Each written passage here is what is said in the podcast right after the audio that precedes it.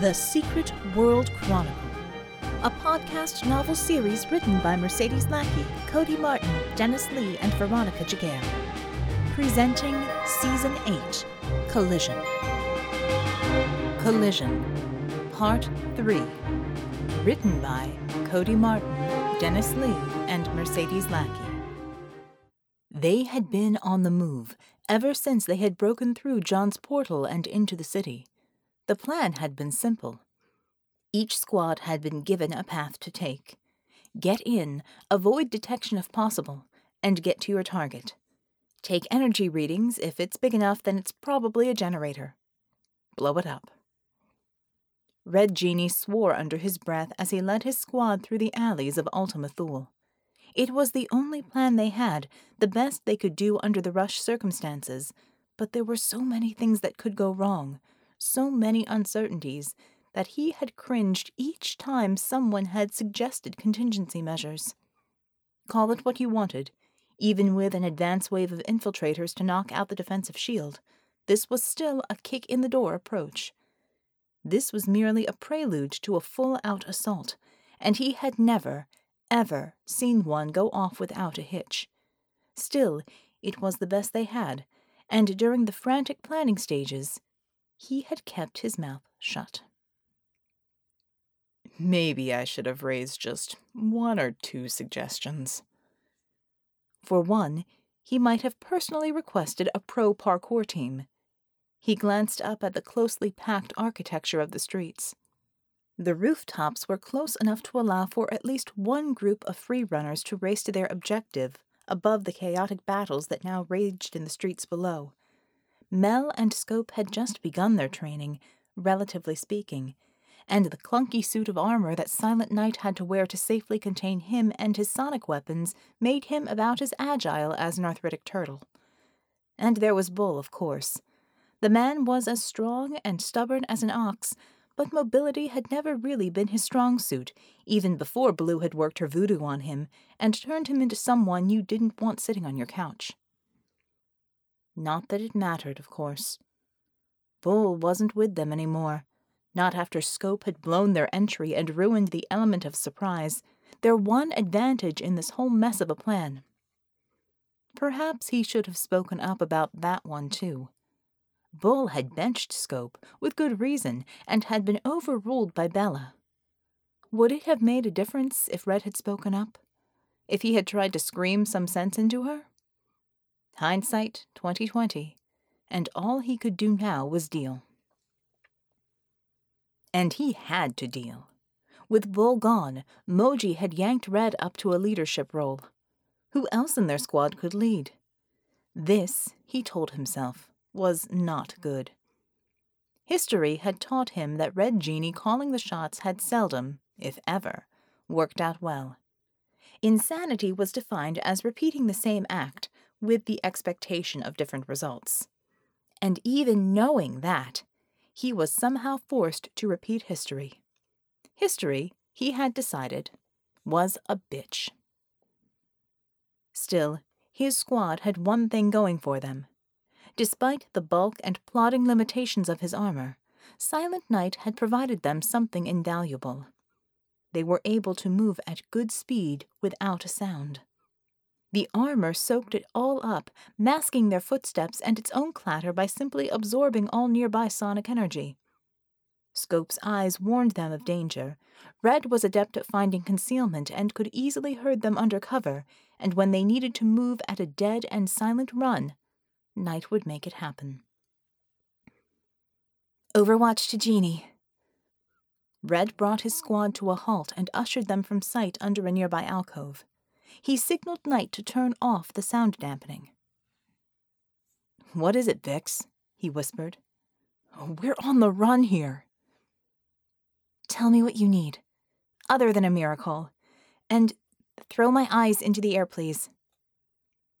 What we need is a do over, he muttered as he released the latch on his rucksack and let the eyes fly up and vanish. No can do. Map on HUD. You guys are blue, Kriegers are red. You've gotten behind them. You're the only ones who have. Everyone else has been spotted. Do you see your objective? Yeah, about that. Red popped his head out of hiding and gave his surroundings a quick once over. You realize now that your secret Nazi utopia schematics were incomplete, right? I realized that from the get go. I didn't have a lot of data mining time on the first pass. I'm map correcting on the fly. Don't be too hard on yourself, Red said. Looks like the overall layout's about right. The city's sectioned off like you said, but they've made a few changes to Hitler's wet dream. Hence, eyes. Keep checking your HUD. I've got them spread out in a cone along your probable route. Alleys. Hitler didn't think of them. These guys did. Good place for sneaking. See, here and here? Guesses that's what alleys are usually for, which means low traffic. The map in the HUD was changing even as he looked at it. If we figure efficiency, I'm thinking these buildings here are probably combined waste handling and warehouses. Maybe they've got something that can take waste and recycle it into food and parts. Okay, those make sense, but what do you make of the giant towers they've got circling the middle ring? Red could actually see one, rising over the rooftops from where he and the others were huddled under an overhang. A tower not unlike an elongated pyramid shape, surmounted with a half globe. It looked rather like a mushroom. The half globe itself was covered with a skin of something white, matte rather than shiny. They could be anything, Vix said. Their spacing suggests communication towers, defensive centers, or. Red heard her gasp. I'm afraid to ask, he said. You know you tend to squeak when you give me bad news. Then I'd better show you, Vix answered. The video sprang up on his HUD, and Red watched in horror as the video feed from one of Vicky's eyes, now high above the city, gave him a startling aerial view of one section of the ring of towers. From the base of each, dozens of Thulian foot soldiers and robot wolves came streaming out and began to fill the streets. And from the tops, giant robotic eagles took flight high above, directing the ground troops towards the various skirmishes that raged around the city. Defensive centers, Red muttered grimly. Barracks by the looks of them. Okay, how about we avoid the giant structures that are spitting out robots and other assorted Nazi flavored bits of trash? Good plan, Mel whispered, her eyes wide with fear. Scope looked, well, utterly unlike herself. Stricken, sick, and very, very guilty. Red couldn't blame her for feeling guilty. Hell, she should feel guilty. If it hadn't been for her, none of them would be in the situation they were now. If Bull died. Bella won't let him die, he told himself. And he told himself that if Bull hadn't made it, Vix would have said something, so every minute that went by meant that Bella and her team were fixing things, and every minute that went by meant Bulwark was that much closer to being healed up. If Bull was gone, Vix would have told at least him, wouldn't she? Mind on the job. Knight, on the other hand, had that stance that said he was ready to kick ass and take names, and maybe do without the name taking part. Juggling, back later. Watch HUDs. The silence in his ear was deafening, and he suddenly felt alone and not in a good way. Damn it, she's got dozens of people to handle. She can't hold your hand through this one. Suck it up, Red. Watch your HUDs, people, he said through the link, rather than loud enough to actually hear. Mel and Scope weren't hardwired because Vix had run out of sets before she got to the two people who had been last on the need to wire list but Vicky had given them special headsets that projected something really close to his own NIHUD into their left eyes. Knight, keep up the good work. Looks like we have the best chance. We're going in deeper. The spell let go, eventually, But not before Bella had healed the worst of the worst. Then it was a race not unlike one she had run before. The race to save him from what she had triggered when she tried to strengthen his bones and nearly killed him. Once again, she tasted the metallic flavor of terror, knew in a place outside of what she was concentrating on that her hands were shaking, felt the agony of what losing him would mean. Only it was worse, now because now she knew they really were a couple and. Oh God, if I lose him. This time it was a race to stop all the hundreds, the thousands of places where he was bleeding. The mending would come later, when the battle was over, if they all survived, if she and he got somewhere safe, if there were no more dying demanding her skills. If it hadn't been for Upir and her volunteers, it would never have been possible. She finished just as Spoonbender was starting on Bull's left leg. For whatever reason, it had been only the leg and arm bones that had bent. Maybe he'd instinctively taken the weight, the hideous pressure, on his arms and legs, as if he had been physically holding the rock from the teams. She still wasn't sure how his force field ability worked. As she leaned on the operating table, panting and sweating as much as if she had been running a marathon, she felt how much this was hurting him, even with Panacea doing pain management. She grabbed a towel and mopped her face and neck with it, as Upir transferred her attentions to Spoonbender, who was sweating himself. You can do this, Axel, she said, quietly, putting confidence in her voice. He looked up at her, and she saw the bewilderment in his pale gray eyes, the fear in his thin, angular Middle Eastern face. She was struck by how young he was. But it's just like working with metal inside something else where you can't see it. Here. She moved over to his side of the table, put one hand on Bull's leg and the other on Axel's forehead. I'll show you. Upir will give you all the energy you need. She showed him, showed him what she saw, felt his bewilderment turn to sudden understanding. Understood at that moment herself what part of his meta gift was. Not only did he shape metal, gently, with his mind and will, he understood at an instinctive level when something was not right with that metal, and made it be right again. Microfractures, impurities in the metal.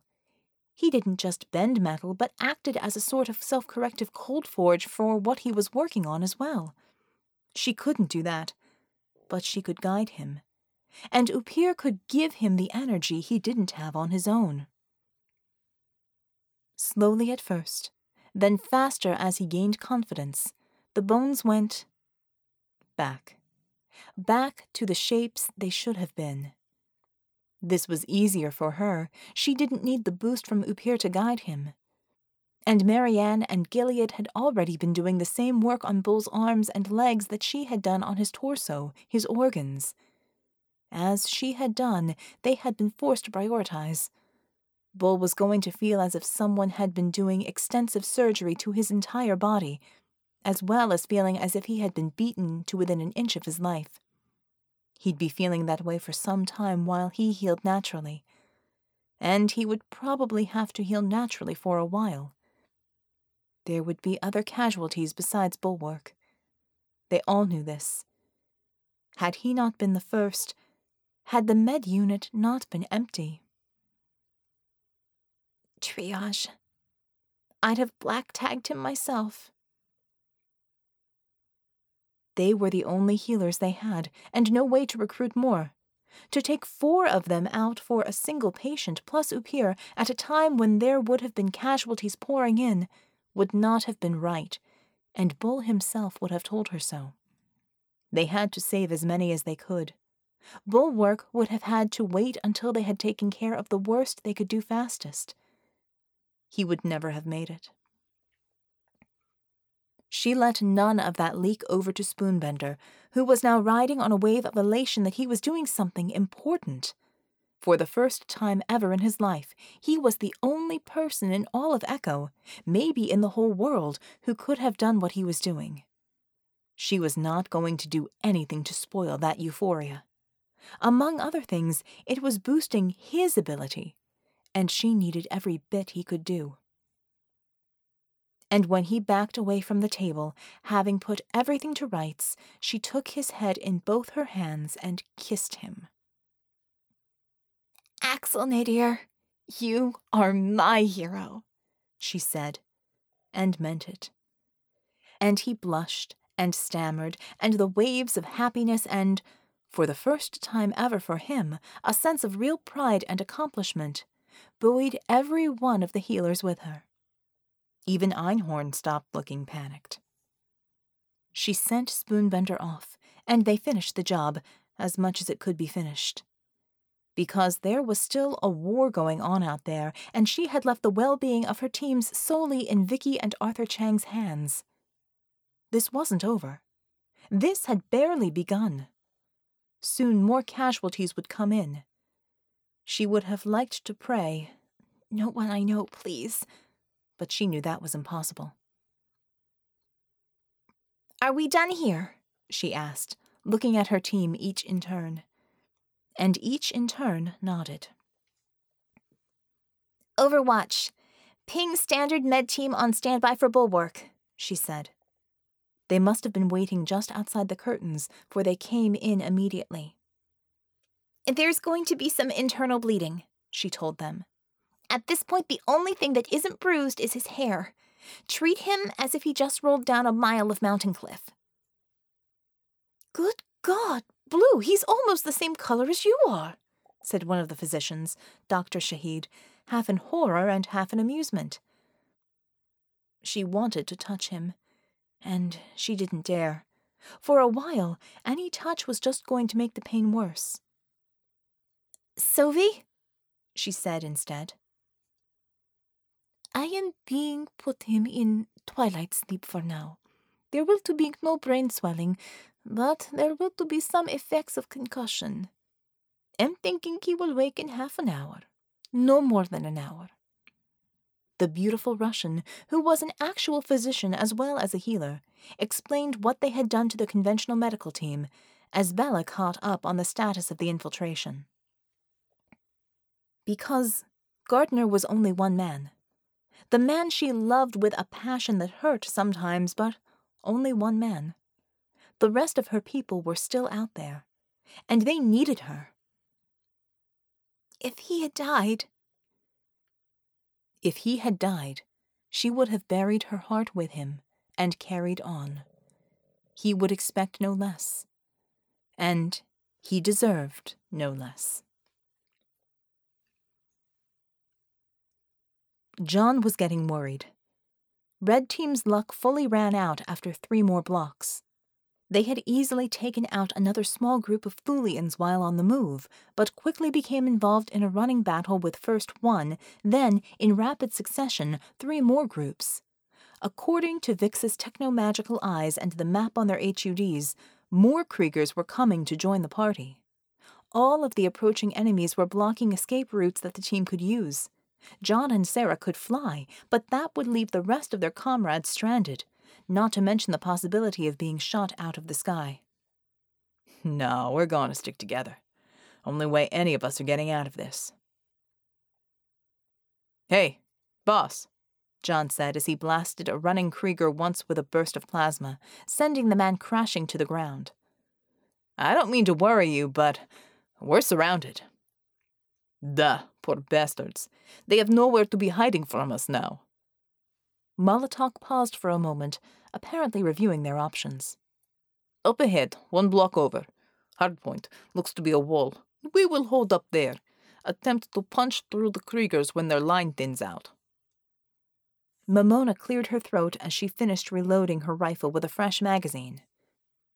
How do you know for sure their line is going to thin out? Because we are going to kill every Neshekstay one we see, Tovarich. He grinned. Also, because if they do not, we will die where we stand. Mamona gulped hard, but didn't have anything else to add to that. The team moved out again, John in the lead. They wouldn't have much time once they reached the square with the wall. The Kriegers definitely had a fix on their position now, and it wouldn't be long before ground troops reached them, even with the slow Krieger armor.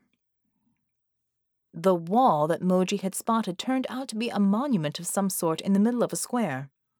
On both sides, it was carved with a relief sculpture of a beefy looking woman holding a wreath over her head, flanked on either side by an equally beefy looking man holding a sword and a shield, with two chunky horses framing the lot. There were obelisks at either end of the wall. As a hard point, it would certainly do, at least better than the open street. It would take even the energy cannons of the Krieger death spheres a while to burn down that much marble. Even this may not be enough, Sarah said, her voice pitched so low that the only reason they heard it was because it came through their Overwatch link. We will soon be attacked on all sides. She's got a point, Moji. John looked around. All of the buildings nearby seemed to only have one entrance. While that'd mean they'd only have to cover one way in, it also meant that they wouldn't have a way out. Molotok must have surmised the same. No other options, and we are running out of time. There's nothing more to do it. Bear brushed past John and Molotok, letting his PPSH hang on its sling. John could faintly pick up the sound as the old Soviet's gyroscopic heart ramped up as it pumped plasma from his internal chamber into his gauntlets. The first blast he fired hit the base of the obelisk on the left, obliterating a chunk of it. The obelisk began to lean, then completely toppled over. Bear took a moment to judge the position of the first obelisk, then adjusted his angle before firing on the second. With a tremendous crash and a huge cloud of dust, the second obelisk fell to the ground. The result was that they now had additional cover on their previously unprotected flanks. So much for fascist erections, the old man cackled. John noticed Bear wince at the end. Whenever he used his internal reserves for such a powerful blast, it weakened him a little, until he would have no more plasma left except what was needed to power his mechanical body. The rest of the team, silent and internally face-palming, ran to the wall. Molotok positioned each of them in such a way that they were covering all of the avenues of approach. John's job was to focus on armor. Wherever trooper armor popped up, he was to flame it down so that the other's weapons would have better effect on target. Still, even with the cover, this looked like it was going to turn into a shit sandwich fast, and they'd all have to take a bite. John checked his rifle, making sure that his magazine was full and that he had a round chambered. Uh, Vix, he said, what's the disposition of the other teams? Anyone nearby that can link up with us? Help us get out of this jam? Negative. No one nearby. Everyone's getting pinned down except Team Blue. We're taking casualties. He heard her spout off something that sounded French. Sec, Though she said nothing else, his HUD lit up with new information. None of it good. Moji, who must have been getting the same thing, swore.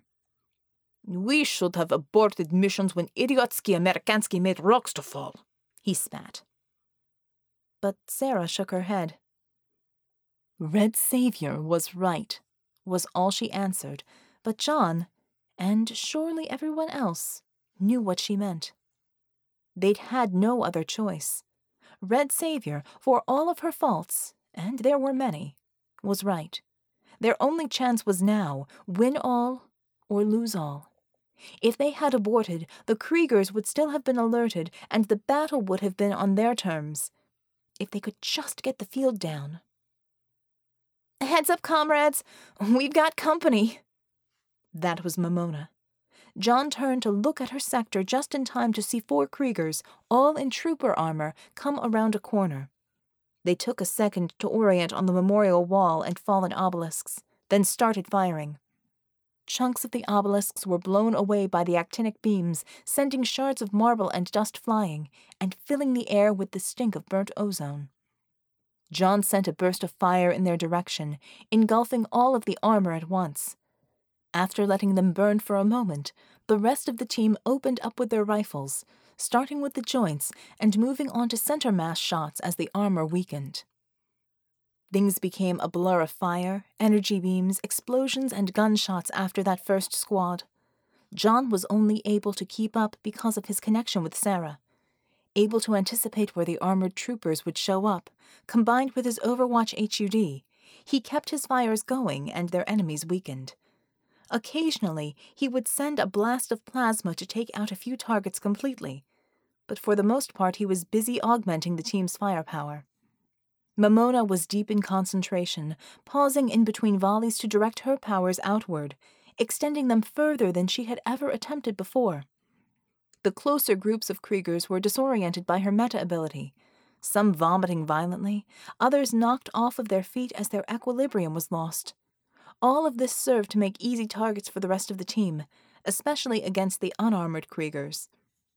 Bear fired his PPSH in long bursts, laughing and cursing in Russian, only pausing long enough to charge up his gauntlets and send a concussive plasma burst to destroy whatever the enemy was using for cover, or to sometimes take down a vulnerable trooper.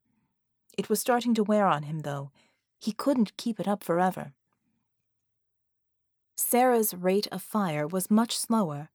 It took her longer to manifest a fire spear than it did to level a volley of bullets but once she did so, she cast the weapon with all the effectiveness of Zeus's lightning bolts, unerringly hitting her target. Usually she struck for the throat of the armored Kriegers. That seemed to hit some extremely weak spot, for they would suddenly seize up and shake in place before dropping to the street, unmoving. But twice or three times she pinned two or more together, sometimes to a wall or to the ground, making them easy prey for the rest of the team. Overwatch to Red Team. Overwatch go, Moji answered, coolly finishing off a Krieger with a burst of his rifle. Reinforcements for Kriegers headed your way. You're on a hot spot with three big groups converging. There was a pause. She was undoubtedly juggling a lot, even with help from Gamayun and the Colt brothers. Update a sphere and two wolves incoming. Two minutes. Copy. Position is untenable. Let us be hoping blue team gets through, and soon. We'll hold as long as we can. Red team, over and out. Molotok dropped down behind cover to reload. Things are becoming more complicated. Ammo check. Make your rounds count. To punctuate his sentence, he leaned around the edge of the cover he was behind, drilling two unarmored Thulian infantry with center of mass shots. He ducked back in time to avoid an energy bolt that was close enough to blacken the marble it passed over before impacting on the far side of the square. One minute, said Sarah. Somehow John knew she was right. He felt the unmistakable bone shaking hum of the Death Sphere propulsion units, and sixty seconds later, the thing itself appeared over the rooftops. About half its tentacles were out, waving menacingly, and the whine of the energy cannons as they ramped up to fire was enough to set John's teeth on edge. One good blast from that thing, and we're toast. John knew what he had to do, and he knew that Sarah was in sync with him. He planted his feet, focusing on the underside of the ship, letting his fires build in his hands before snapping them out, a thick beam of plasma impacted the underbelly of the ship, cutting a gaping hole through it. He then had to shut the beam off to blast more fire at the oncoming sets of troopers, lest they be overrun.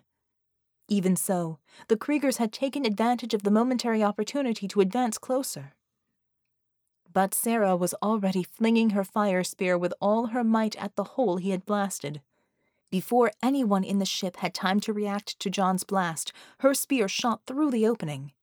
And whatever it hit in there, whether it was an operator or control mechanism, the effect was immediate. The entire sphere canted over sideways and began spinning crazily, tentacles whipping wildly, before it lurched back the way it had come, steadily losing height. It got just out of sight behind the rooftops when there was a tremendous explosion and a plume of orange flame and thick, billowing black smoke from somewhere near enough that the ground shook with the impact. That'll give us a little breathing room. Will it be enough? To say that Vicky had her hands full was rather like saying that the surface of the sun was just a little warm. From the moment when Scope had created a fuck up so monumental that there were no words for it, she'd been keeping so many balls in the air, some of them the literal balls that were her flying invisible eyes, that she had lost count. But she hadn't lost track. She knew exactly where everyone was and how they were faring. Gamayun and the Colts were handling the non meta SFO teams. Gamayun had all the Russians, the Germans, and the Chinese, while the Colts had everyone else. Working under them were the Euro, Eurasian, and Pan Pacific Echo Overwatch 1 leads that the Colts had been training. Herb and Gray handled her eyes, moving them as swarms rather than individually. That, at least, allowed Vicky to concentrate on the metas. The Chinese had taken the first casualty, their sniper, who'd gotten sniped himself. So far, there were no actual deaths, yet. But there were a good dozen people out of the action, unless someone on their teams happened to be a healer, along with his or her primary talent. All the teams were pinned down but Djinni's. Most had managed to take cover inside those windowless buildings. That gave them a limited port to defend, but also a limited port to fire from. Only Red Team was out in the open. She wasn't sure if that was brilliant or suicidal. Her planning for this had included a backup magical power supply. She wasn't going to rely on a single circle of mages this time. She'd been collecting boxes of batteries shipped to her by overnight messenger since long before Red Saviour had blown the sitch crystals stuffed so full of magical energy that they glowed to normal sight. She had these arrayed in a bank of holders, and when one burned out and went dark, Gray or Herb replaced it. There were some magical things she could have done even at this distance, if she just had the time. But she didn't have the time. This wasn't two teams of infiltrators, this was eight, plus their supporting SFO teams, and all of the eyes that JM and Djinni could carry. It was so crazy she didn't even have time to think about how crazy it was. All she could do was try to keep up, which was becoming increasingly harder by the moment. Within the massive circle of tower barracks, the members of Blue Team were able to make better time. It had taken some precise timing, Knight's silencing abilities, and a lot of luck, but they had crossed the threshold without detection. Now, with the bulk of the fighting happening outside the circle's perimeter, they met little resistance, just the occasional pair of sentries that regularly patrolled the city streets. Some they simply avoided, but in a few instances they had been forced to take steps. Their ambushes were silent, with Knight taking point, they descended on their victims, his armor soaking up the thunder of incendiaries, gunfire, and the short lived screams of their marks. Occasionally, Knight discharged the buildup of energy into a subsonic blast himself. They were nearing their target zone. From their HUDs, it was clear they were the only ones who were. Perhaps just one squad fulfilling their bombing run would suffice. Red Djinni certainly hoped so. They took shelter in another alley, and Red signaled for Knight to lift his sonic cloak and motioned them together for a brief huddle. We're really close, Red whispered. Keep it tight. I don't need to tell you how bad it would be to mess up now. Scope, you've got the sensors. Pass them to melt fire up. Scope scowled at him. I know, I know, Red said. Bull made them your responsibility. I'm making them hers. You going to fill me in on why? Scope asked. Because I don't trust you to do anything more than shoot things in the head right now, Red snapped. You can complain to Bull later when we get back, if we get back, and if Bull's still alive. I gave you an order, soldier. Give Operative Reverie the sensors. Now. Red, please, Scope said, blanching. I can do this, please. I, I need to do something now, something. She grimaced and clamped a shaking hand to her mouth to steady herself. She shuddered and took a few deep breaths. I need to do something right, she finished, and fixed Red with a pleading look. Fine, get it running, Red sighed, rising to his feet. On me, we move in bursts. When I take cover, be right behind me. Send a ping through the comms if you pick up anything, Scope. And that was another complication. Scope and Mel were not hardwired. Vicky had run out of implants before they'd been certified for this cluster. They were on earpieces and throat mics, with little projector HUDs on stalks they had to tuck out of the way when they weren't looking at them. At least they were on the sets tied into the magic freaks, not the conventional ones. Start it up again, Knight. On three, two, one. Red took a glimpse out of the alley, scanned their immediate surroundings, and dashed across the empty street. He led them closer to the center of the city, under cover through more alleyways, making sure they surfaced on larger avenues only when necessary. Their progress was agonizingly slow, necessitated by the absolute need for stealth. Finally, after what seemed like an eternity of this, he called for another huddle. We're almost out of our target zone, he whispered, and gave Scope a questioning look. Nothing, Scope sighed as she rechecked the scanner readings.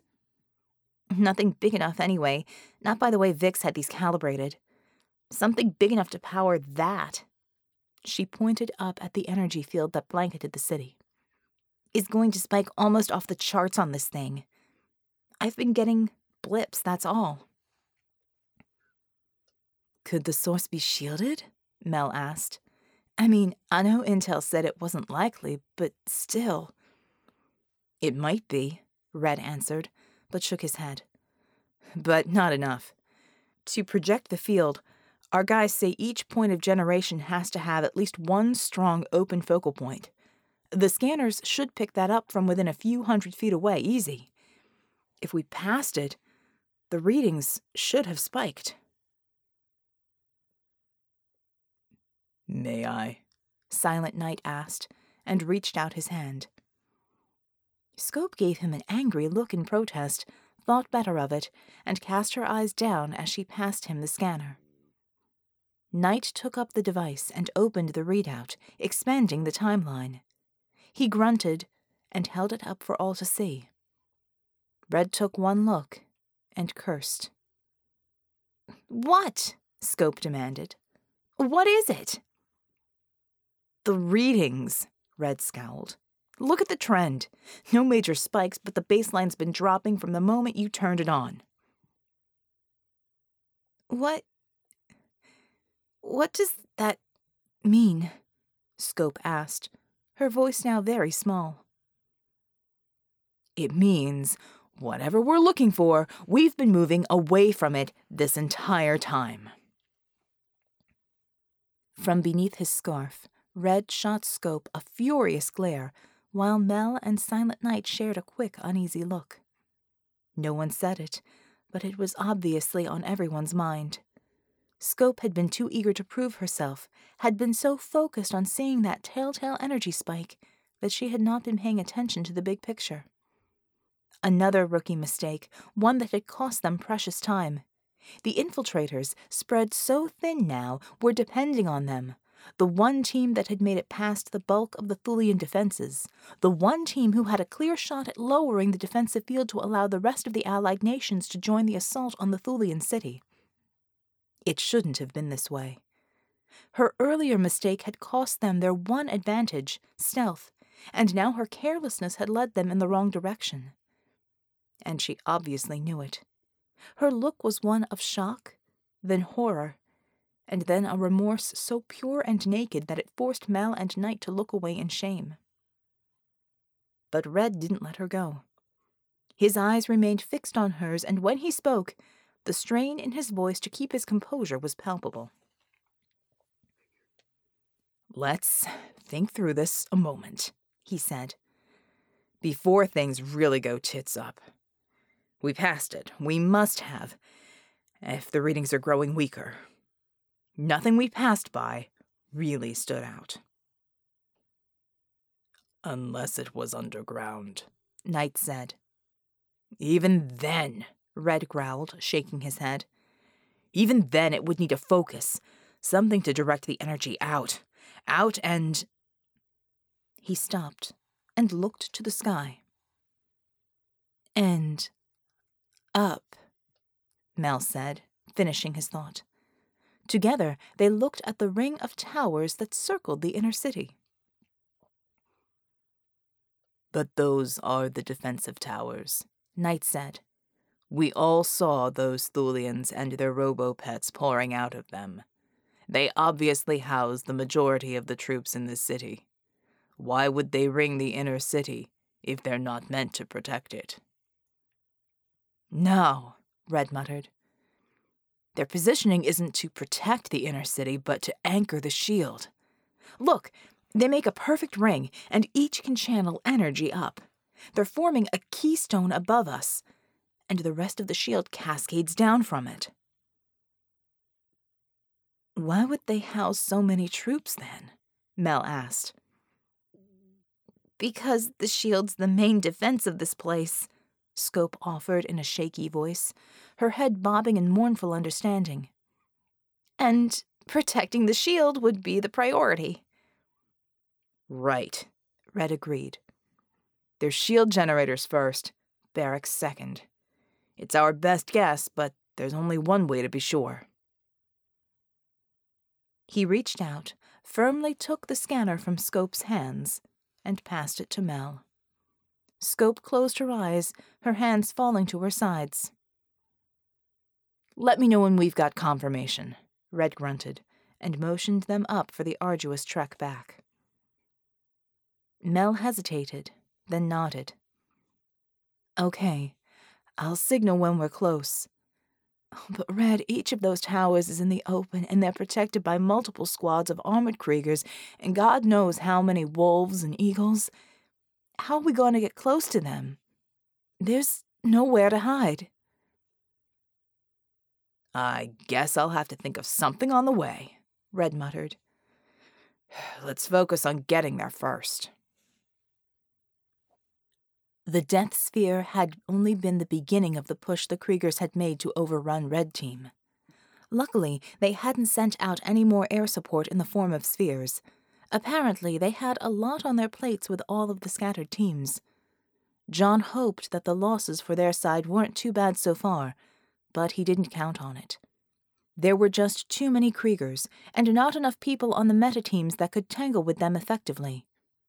The teams that didn't have a meta with firepowers of some sort were all issued at least one of the modified RPG systems, or grenade launchers with similar munitions.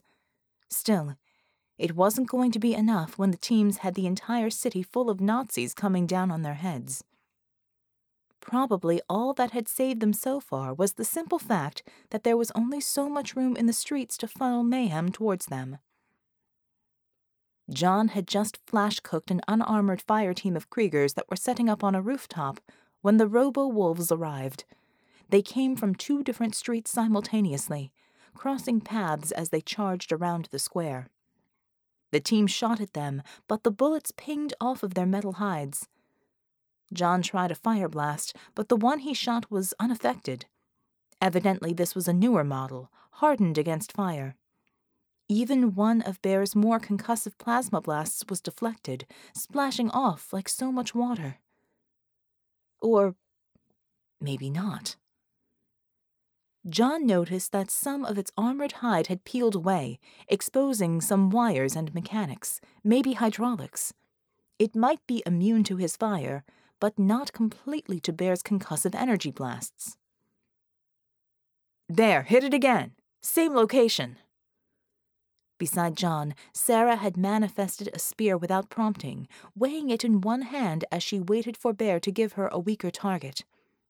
Bear nodded wearily, then turned, plasma collecting in his gauntlet.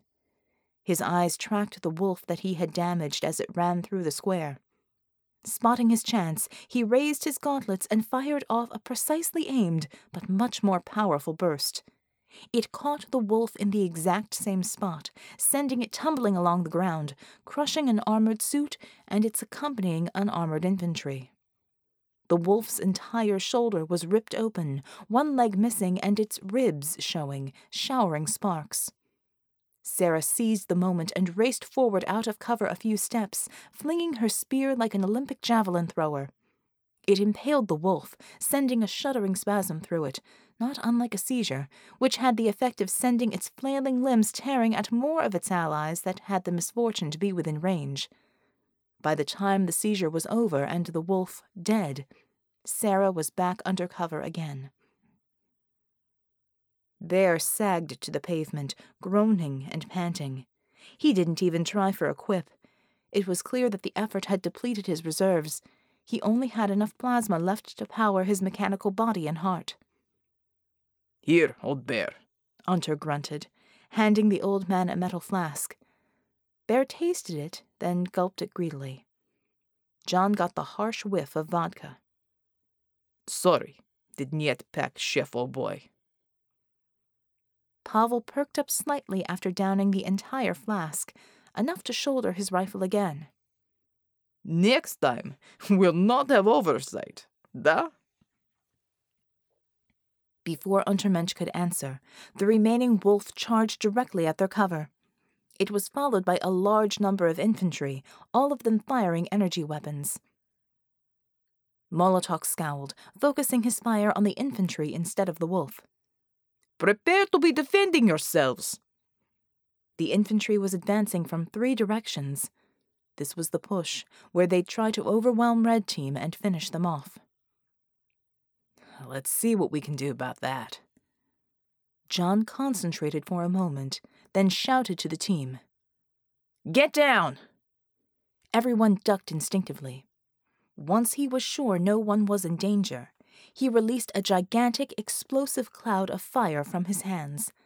The cloud raced out, almost instantly engulfing the wolf and the infantry that followed it. Several of the infantry were Panzerschreck like two man teams. The munitions they were carrying immediately cooked off, causing secondary explosions inside the cloud of flame. John could feel the wolf getting knocked down, its sensors confused by the blasts. He continued to pour on the fire for another second. The infantry from the other two directions were just about to reach them, and he'd be open to getting shot in the back if he didn't start paying attention. Hope that was enough. After that, John didn't have any more time to think. The Krieger infantry stormed over the barriers and was amongst the team.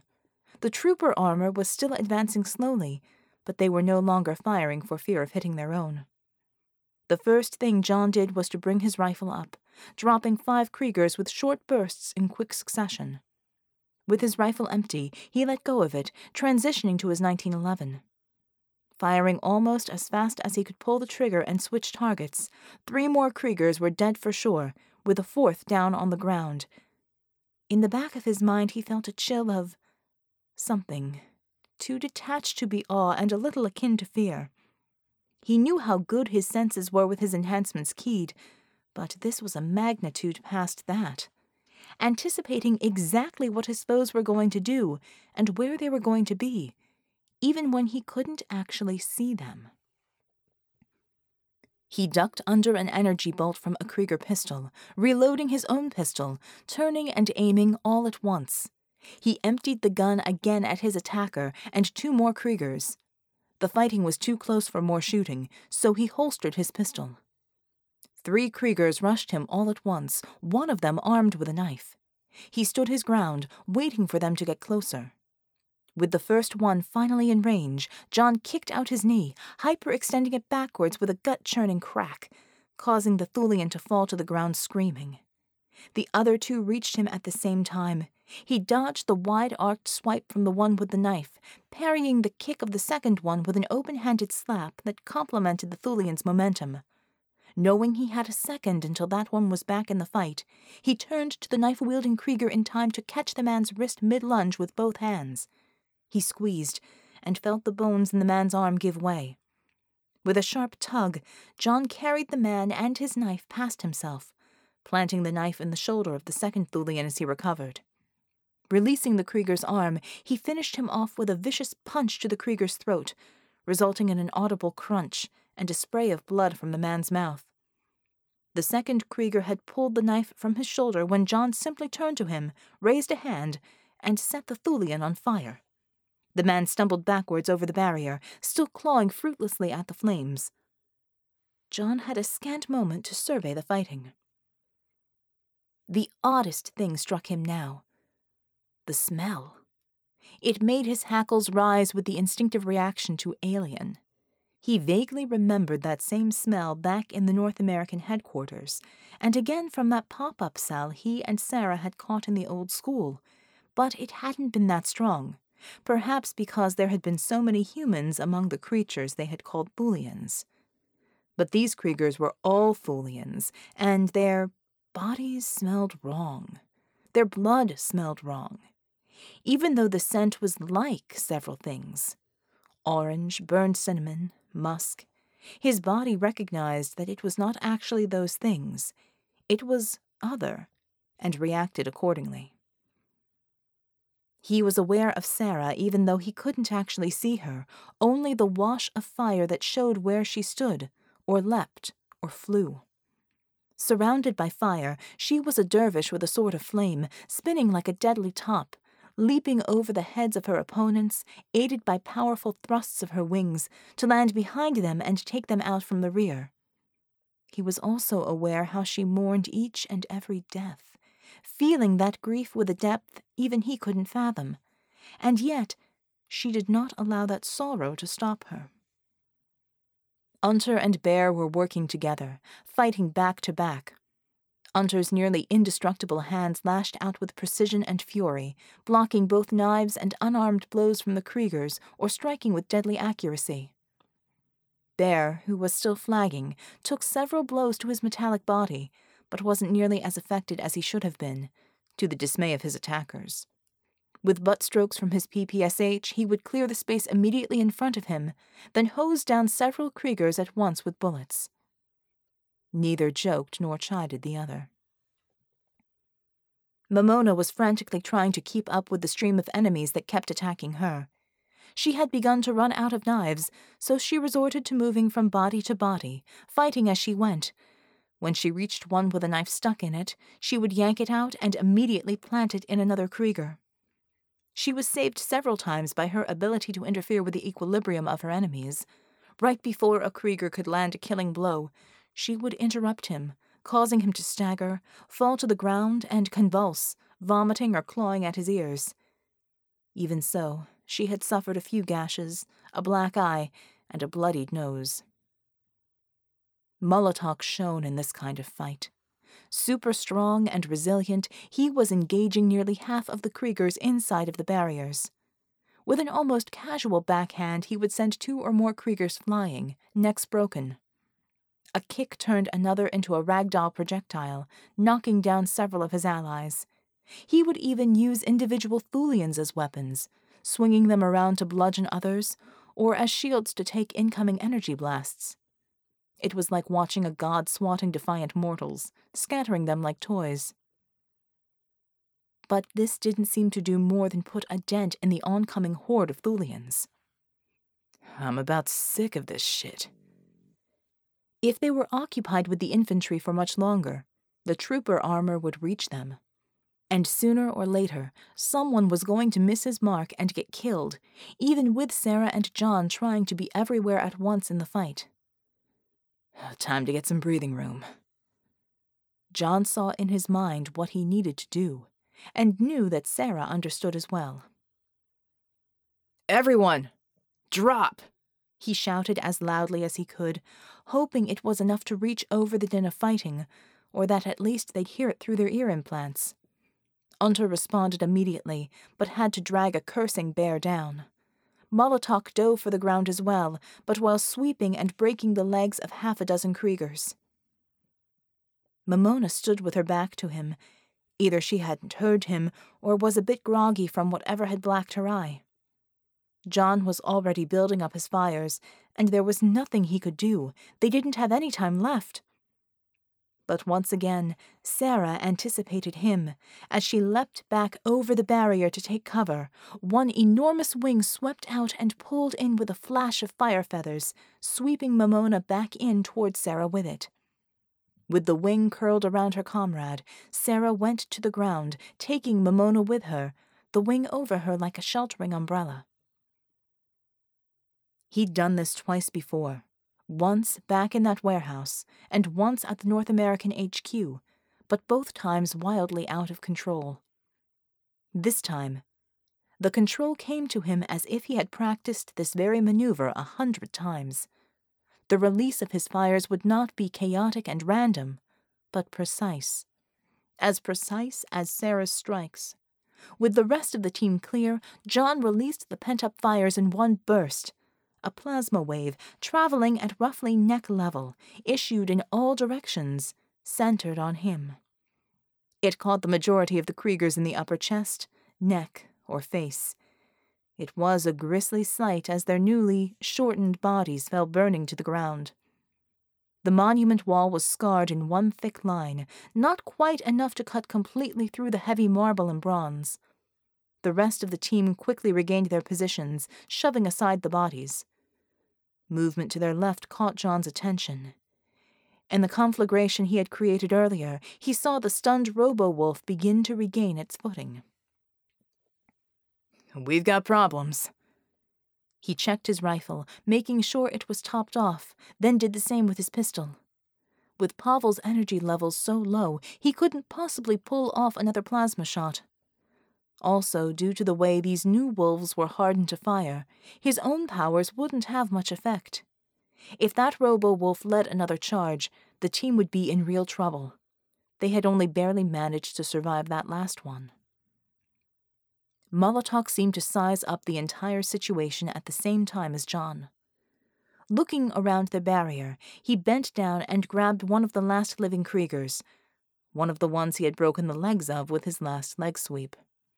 He head-butted the Thulian, either killing it or knocking it unconscious. Setting it on the barrier, he then shrugged off his patrol pack, dug around in it for a second, and then retrieved one of their mission-specific ordnance packs, essentially a demolition charge to be used on one of the Krieger shield generators. Grabbing the dead or unconscious Krieger, he first primed the bomb, then stuffed it down the front of the man's field blouse. Looking to the now standing Robo Wolf, he paused, judging the distance, and then threw the Krieger in a fastball pitch at the wolf. The wolf had time to look up right before the Krieger messily impacted its neck. In a moment of revulsion, it reminded John of a really big, juicy bug hitting a windshield on the interstate. Down, Molotok said calmly. The team dropped behind the barrier again. John glanced over at the team leader and saw that he had a detonator in his hand. Smiling, he flipped up the activation latch and then thumbed the trigger. It sounded like two tectonic plates had decided to slam together in an earthly high five right in front of them. The ground bucked and the entire team was bathed in a too hot pressure wave. When they had regained enough of their senses to look, John saw that one of the wolf's claws was embedded in the wall just above his head, still smoking. Peeking over the top of the cover, there was a sizable crater and nothing else where the robo wolf had been. All of the trooper armor in the square had been knocked down, with several of them obviously dead from the explosion or the debris it had sent flying out. You guys sure know how to get my attention. Vix sounded exhausted. Good job, Moji. Passing the word to the rest that the dogs can get blowed up real good. Might as well use those bombs on something. Kriegers were being out of neon signs to get Little Witch's attention. Bombs seemed good alternative. You do know those are special payloads, right? Lots of nouveau thermite. Or whatever the hell the hot stuff echo packed in there is. I didn't get details. Probably why the wolf went. Sec. The Krieger troopers had begun to recover. Most of those that were able to began shooting as soon as they could stand, while others dragged some of their fallen comrades away. Soon the energy beams were constant, slamming into the obelisk barriers and the wall again. The relief carvings were almost unrecognizable now. Whatever the stone was, it might look like marble, but it was holding up better against the beams than John had thought it would. Still, their cover was wearing down, slowly but surely. For some reason, the Krieger troopers weren't advancing, just firing and pinning the team in place. John did his best to blast several with fire so that the team could whittle away at them with their rifles, taking out the odd one with his plasma while Sarah did the same with her spears. But the Kriegers refused to advance. They're up to something. We need to figure out an exit strategy, and soon. John's words were drowned out when the first of the artillery hit. The artillery was some sort of weird type that John had never seen before. When the shell impacted, it also seemed to release a burst of the same energy that Thulian arm cannons fired. It fell short of their position, but it was utterly devastating where it did land.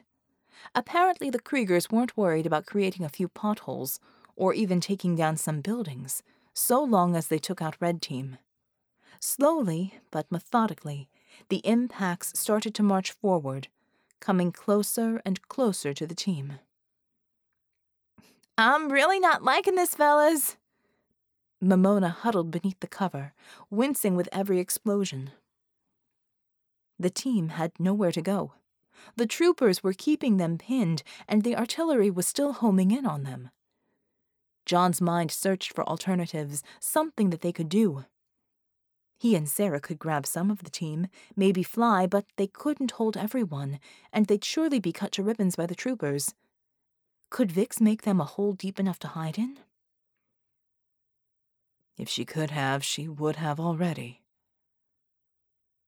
Everyone on the team looked to each other, hoping someone had some idea to save them. They all realized that there was nothing to be done. They were stuck. John's heart sank, and he took Sarah's hand, just falling onto the back of his glove from the shaking monument. We've had a damned good run and made the bastards pay for it.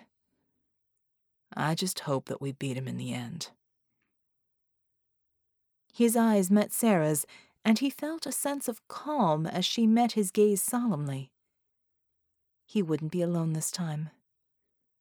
He would never be alone again. He was about to tell her that he loved her when something tickled the back of his mind, causing him to look over his shoulder. For the briefest moment, he thought he saw dark figures running on the rooftop. He was almost convinced that he was just seeing things. Then the artillery stopped abruptly. The troopers' energy cannons slackened their firing, then stopped completely. Что ебать? Unter looked more annoyed than surprised. The team collectively peered over the barriers. The troopers were looking around, shouting to each other in confusion. The artillery started up again suddenly, but this time it was much closer to the Krieger lines than it was to the team. And it started moving towards the Kriegers. Some of them broke and ran, but others weren't as lucky.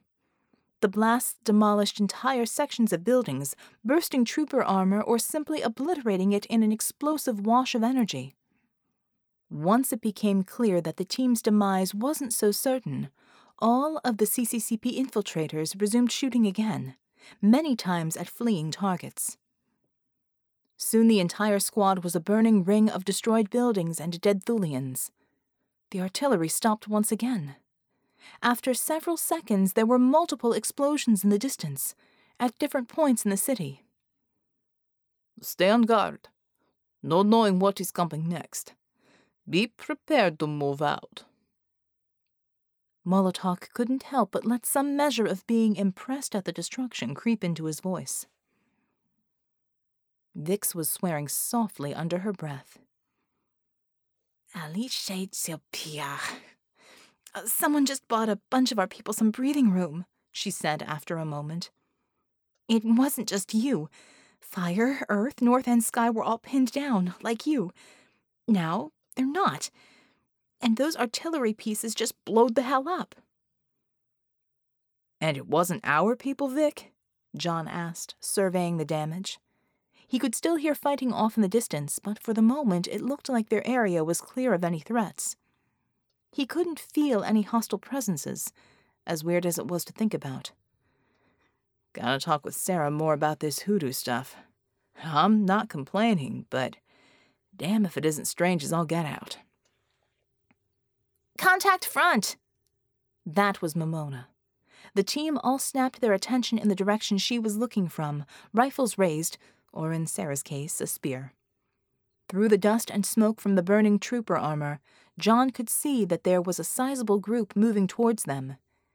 And they were moving professionally, all sectors covered, good spacing, keeping their footfalls light. Another one of the infill teams? They weren't showing up on Vic's radar. Some sort of Krieger trick? Reviving the old stormtrooper infiltration methods, maybe? Wait, there was one blip marked as friendly, but there were still too many moving figures to account for. As soon as the first of them cleared the smoke, John knew it wasn't a Krieger trick. The uniform, the patches, and especially the woman leading the group clearly identified who they were. Blacksnake, with Khanjar, kitted up in full combat gear, and VGs perched up on the top of her head, leading the way. They must have come in at close to the same time that the teams had, in the pre dawn. Do not be letting your guards down. No telling what these snakes are to be playing at, Bear muttered. Unter nodded agreement, lightly elbowing Mamona to remind her to bring her rifle back to her shoulder. But Sarah leapt lightly over the barrier and approached them, empty handed, beelining for Khanjar. Molotok and the other Russians all tried to protest, but she was already there by the time any of them realized what she intended to do. John held up his hand, then lowered his rifle to a low ready. She knows what she's doing, gents. John vaulted over the barrier, walking to meet with his wife. He turned back to face the team briefly. All the same, cover me, will you? Unter nodded. John arrived by Sarah's side just as she started talking. Molotok had decided to move up with him, so that they were both flanking Sarah. Sarah was already holding out her hand. Khanjar, so we have you to thank? Khanjar looked at the outstretched hand as if it was a cobra, and took it gingerly for a moment. Dom is indisposed, not paying any attention to this part of the world, nor to what I was doing in it. And I had a contingent that was loyal only to me. She let go of the hand and looked up. Belladonna and I have had an understanding for some little while. It seemed a good moment to exercise my option to aid. We followed on your teams after they had already drawn away most of the fire. And Bella does not know you are here. Sarah cocked her head to one side, inviting an answer. She does now, Vic said in their ears. I thought only I could swear like that. Khanjar shook her head. It seemed prudent not to divulge anything to anyone. Not even my group knew what I intended, other than we were going to strike at a Thulian stronghold, not where we were going, until we arrived. Now John spoke up. Why? What's your play in all of this? he asked, his voice maybe harder and sharper than he had intended. But Blacksnake had tried to kill him, personally, twice. Dominic Verdigris had tortured and nearly killed Sarah. And right at this moment, he damn well was going to look this particular gift horse in the mouth. Because I have no intention of destroying my karma by being involved with the murder of a celestial, Khanjar replied, also sharply, and then did a double take in John's direction. She amended, Celestials. She took a deep, deep breath, and then shook her head slightly, as if she had been taken quite entirely by surprise and didn't like the sensation. Now, how in the hell does she know about that? More to talk to Sarah about. Later. We've got work to do right now. And I intend to enjoy the world, she continued. I do not think it would be nearly so pleasant with these dogs ruling it. She glanced slightly to her right as the man there nodded. Neither do these men. I chose them with care. They have not been pleased that we have been combating things other than Nazis. So, you are to be helping us. Horosho. Molotok paused. Overwatch, what is best course of action at this point in mission? Without any prompting that John could hear, Sarah unhooked her earpiece and held it out. Vicky's amplified voice came through loud enough to be heard by all of them. Since we've blown any chance of secrecy, I'm told by command to relay that Red, Earth, Fire, North, South, Sky, and Sea are directed to link up and make a concerted push. Directions are on your HUDs for link up. Objective to be selected at that time. Molotok pointed towards the direction that the HUD outlined to the nearest infiltration team. You and your forces will be accompanying us. Once joined with our comrades, we will destroy the fascista. Khanjar ignored him, looking directly at John and Sarah instead. Sarah glanced at John. Covering fire for our movements, she murmured. John shook his head. No. Moji's right. We can't afford to get pinned down like that again. We'll stick together, move in concert. Fire and maneuver warfare. Operative Khanjar, I now have your Black Snake team freaks. Patching in now. I won't be giving orders, just warning and directions. Some info on your HUDs. Orders will be up to you and Molotok. My feed to your HUDs will be blue. Khanjar's eyes widened for a moment. That was better than military grade rolling encryption on our com systems. You are a useful one. And you're a damn useful ally. Thanks. Khanjar licked her lips as if they had gone dry. This cannot be Celestial. She is not, so what is. she said, but immediately shook her head. No, I do not wish to know. We will take left flank. With that, she whistled shrilly, and her team formed up. John turned to Sarah, cocking his head to the side. After all this is over, remind me to ask you what the hell that was all about sometime. Trust, beloved, Sarah replied, her gaze bathing him in warmth.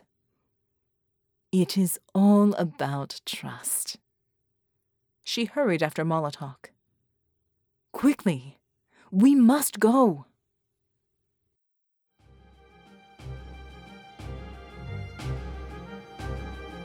You have been listening to Collision, Season 8 of the Secret World Chronicle podcast novel series. Season 8 is written by Mercedes Lackey, Cody Martin, Dennis Lee, and Veronica Giguere. Music is Exciting Trailer by Kevin MacLeod from Incompetech.com. The Secret World Chronicle podcast is narrated and produced by Veronica Giguere and is released under a Creative Commons Attribution Non-Commercial No Derivatives 4.0 International License. The fourth book, Collision, is available in print and ebook in December 2014 from the amazing people at Baen Books. For more information about the series or to listen to earlier seasons, check out www.secretworldchronicle.com. Want to chat with the authors and fellow SWC fans? Join the Secret World Chronicle group on Facebook. And, as always, thank you for listening.